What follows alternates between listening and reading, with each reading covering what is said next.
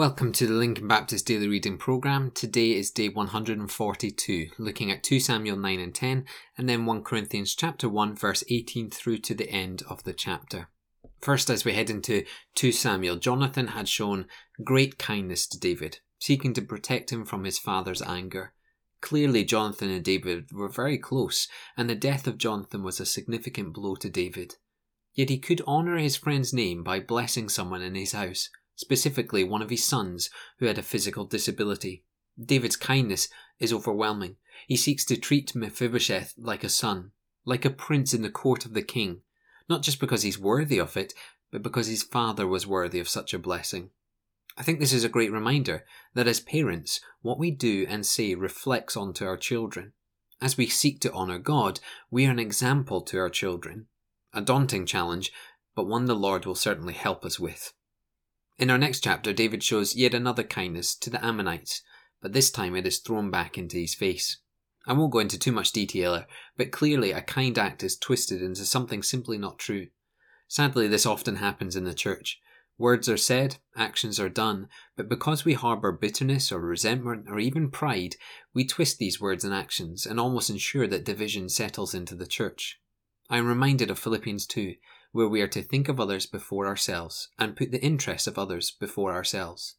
This pattern is modelled in King Jesus, who gave his life for others as he sought the best for them.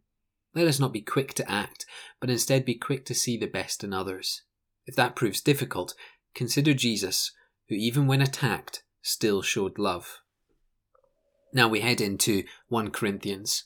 For centuries, society has worked based on credentials, it is both who you know and what you know. If you can say you came from a particular people, or have a certain background, or even have lived in a certain way, then that gets you a specific recognition. Paul points out to the church in Corinth that both the Jews and the Greeks lived in the same way, by credentials. One sought signs and wonders from God, the other searched the sky for wisdom and understanding. In either people, the more you could claim, then the more important you became. Yet for believers in Christ, it is different. Credentials mean nothing. In fact, lack of credentials is a mark of the believer in Christ. For it's not your family, or a sign, or a wonder, or even a specific knowledge that allows you to attain salvation, but it's only through Christ Jesus that salvation is possible. We have nothing to boast in except the Lord Jesus, for we have nothing else to our name. He is our righteousness, our sanctification, our redemption, and our glory.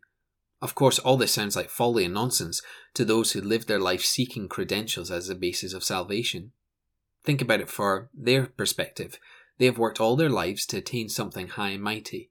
Yet here is you, by faith in Jesus, having nothing to give, finding salvation by the grace of God. Certainly, you can see why the Jews were frustrated by Paul.